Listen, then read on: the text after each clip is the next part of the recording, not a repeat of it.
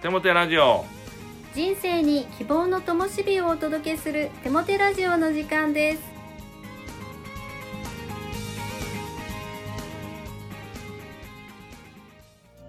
皆さんお元気ですね。パーソナリティのテモテ牧師こと新谷和重とアシスタントのかなちゃんこと山本かな子です。テモテ先生夏の楽しみは何ですか？はい。夏の楽しみといえばあの釣りサークルなんですけども、えーまあ、一応この夏休みを今プランしておりまして8月末に、えー釣りサークルをしようと仲間たちにお伝えしました。もう本当にこう年に1回の本当にこう七夕みたいなサークルなんですけども もう台風が来たりするとお流れになってまた来年という寂しいちょっと寂しいところもあるんですが あの今からあその釣りの好きな仲間がですね場所をお探してくれています。えー新谷先生はあの新谷先生が行けば坊主になる もう坊主の神様のようなですねあの噂がもう定着しもうしてしまってるんですけども。しかし今年こそあの出かけてですねこのそのお命をあの払拭して、えー大量を願っています、えーまあ、まだ2ヶ月先でまだまだなんですけども今からですねまたあの YouTube の釣りの番組を見たりして、えーイメージを整えています。イメージトレーニングだけに終わらないことを祈っています、はいありがとうございます。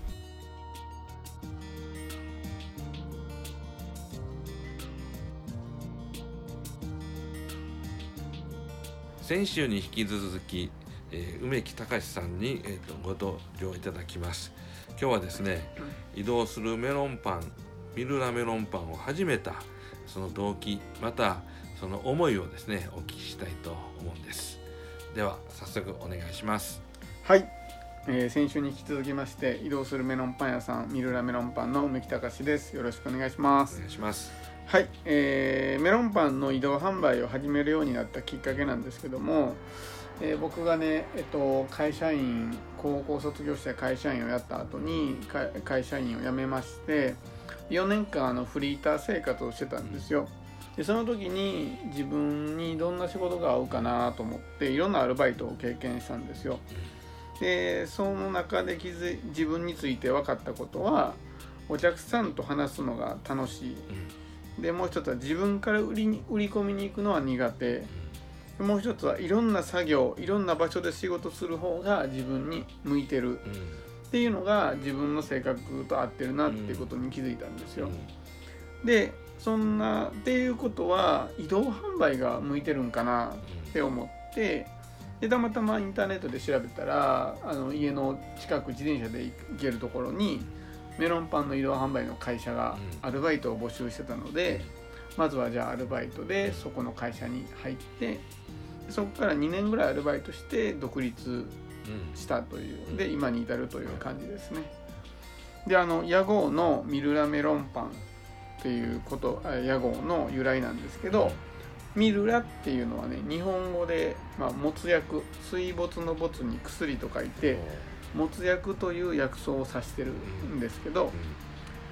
その没薬っていうのはねイエス・キリストが生きていた時代にお香としてお葬式とかで炊かれてたので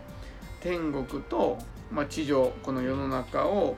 結ぶものとして当時は用いられていたみたいなんでこの仕事を通して、まあ、僕とお客さんがあるいはお客さんと神様がミルラミルラメロンパンを通して結ばれたらいいなっていうのであの友達がその名前を付けてくれました。うんはい。で、これからのミルラメロンパンのビジョンなんですけど、ミルラメロンパンというか僕のビジョンなんですけど、僕にはね人生のテーマがあって、人のために時間を使うというテーマがあります。で、このテーマをもとに神様がその時々でミッションを与えてくれてるっていうふうに考えているので、今であれば森口市の地域の活動をしたりとか、まあミルラメロンパンを通して、えー今日高砂教会に来たような、えーメロンパン伝道であったりとかまたあの働くこれから働きたいなっていう人のための体験の場所としての体働く体験事業を今やってるんですけど、とにかく今目の前に与えられたことにまあ全力で全力投球するっていうのが僕の生き方なので、あえて僕のビジョンはこれですっていうのは掲げてなくって本当にその時々に神様がミッションを与えてくださるので次どんなミッションが来るのかっていうのはもう毎日めちゃめちゃワクワクドキドキしてます。はい。うんなるほど、えーその会社を辞めてアルバイトをしながら、はい。えー自分のスタイルはい。自分の働くタイプというかはい。そういうものをずっとこう探し発見していったってすごいですね。いえいえいえこうまあ、次次の仕事次の仕事というふうに、まあ、どんなこう移移っていくんではなく、えー本当にこう自分が、えー情熱を込めて働きやすい仕事を探していく、まあ、それで、まあ、今メロンパンの販売をなさっているわけですけども、まあ、そのようにこう自分のタイプを研究しながらというかねそんな風にしてアルバイトをなさっていた姿ってこれからの若者たちにとって必要なねことじゃないかなと思うんですね。アルバイトをしながらお金を稼ぐだけではなく自分の働くスタイルを発見していく。そして、えーこの仕事をするという名言とかね。素晴らしいなと思いました。またこのメロンパンを通してイエス様のこと神様のことをね多くの方々にお伝えできたら本当にこう素晴らしいなと思います。このミルラメロンパン実はですね兵庫県の福崎というところに福崎教会ってのがあるんですけどもそこにもですね出かけてくださったんです。なかなかこう距離的には遠いんですけどもそこに出かけていただいてメロンパンを販売して、えーその目の前の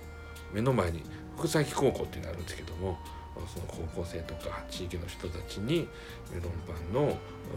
販売をし教会とつなげてくださったなというふうに思っています、えー本当にこれからもですねえこの梅木さんの働きが用いられて、えー多くの方々が、えーメロンパンを通して教会と出会っていくイエス様と出会っていく、まあ、そんな働きになれば素晴らしいなと心から祈っています。今日はありがとうございました。ありがとうございました。励ましのメッセージに入っていきたいと思います。今日はマニュアルを超えて生きるです。新米ママは育児本に忠実に赤ちゃんを育てようと頑張ってしまいますね。特に最初のお子さんに対してはそうなる傾向が強いと思うんです。でもそのうち育児本通りにはいかないことがわかるんですよね。赤ちゃんはマニュアル通りに動いてくれるロボットではなく人間だからです。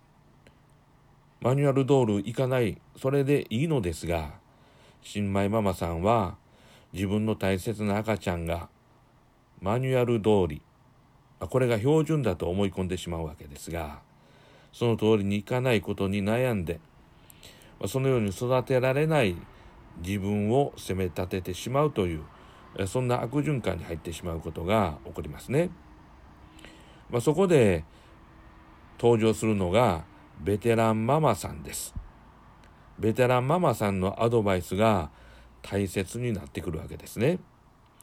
ベテランママさんは育児本の知識を持ちながらもそれに縛られず赤ちゃん自身をしっかり見て赤ちゃんに合った育児を教えてくれます。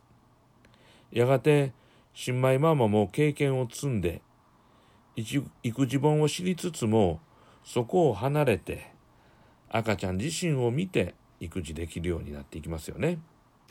料理もそうだと思うんですね。最初はレシピ通り作ります。でもそのうちに自分好みの味付け家族好みの味付けをしたりしてレシピの料理からオリジナル料理になっていきます、まあ、それが家庭の味っていうんでしょうね。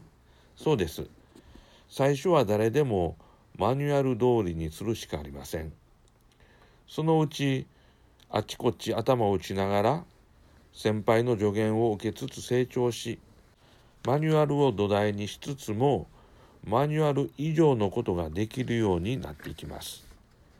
人間の素晴らしいところは置かれた環境や状況で経験したことを自分の内に取り込んで成長しそこから新しい創造を新しい生き方を作り出していくことができるということです。まあ、いわゆる伸びしろっていうやつですね。動物はある程度成長してしまうと伸びしろがなくなってしまいますね。でも人間は違います。人間には創造性という伸びしろがあるんです。聖書は人は皆神の形に作られていると教えています。まあ、神の形とは、まあ、いろいろな意味があるわけですが、それは外見のことではありません。人間のうちに秘められている可能性や創造性のことも含みます。ですから、いろいろな分野で最初の人はみんな新米です。新米であることは決して悪いことではありませんよね。でもいつまでたっても新米のままではいけないわけです。私たちには学習能力という伸びしろがあり、よりよく生きていくための創造性があります。それらを機能させながら、新米は立派なベテランになっていきます。私たちのうちにある神の形はまだまだ奥深いはずです。成長したいという情熱と好奇心、そして学ぶ姿勢を失うことなく、どんどん成長し、そして自分にある可能性を開いていきたいものですね。聖書の言葉。神は自分の形に人を創造された。すなわち、神の形に創造し、男と女とに創造された。創世記一章27節お祈りします。神よ、あなたは私たちのうちに素晴らしい創造性というものを組み込んでくださいました。常識というマニュアルを大切にしながらも常識を超えていく命の素晴らしさそして愛の素晴らしさ自由の豊かさを生きていくことができるように助けてくださいそして与えられた人生自分という人間をもっと楽しむことができますようにイエス・キリストの皆によって祈ります。アーメン。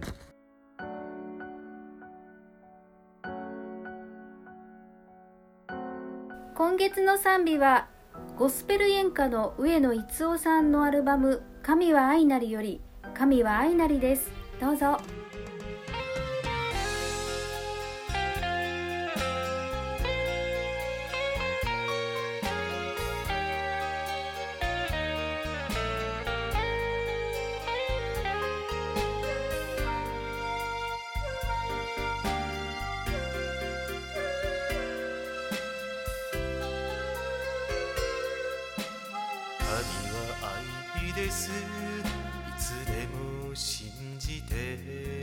生きて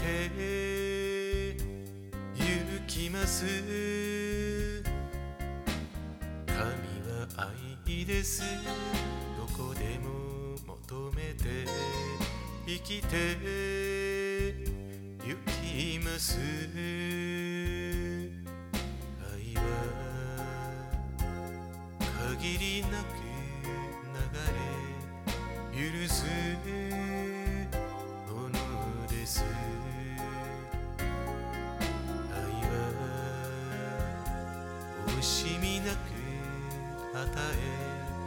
癒すものです。愛は命愛は真理愛はすべて。心閉ざす人の罪を許される。愛は命愛は真理愛はすべて。心閉ざす人の罪をペルドアド。デモテラジオは日本キリスト教団高砂教会からお送りするゴスペルラジオ番組です。それではまたお会いしましょう。皆さんの祝福をお祈りしています。お元気で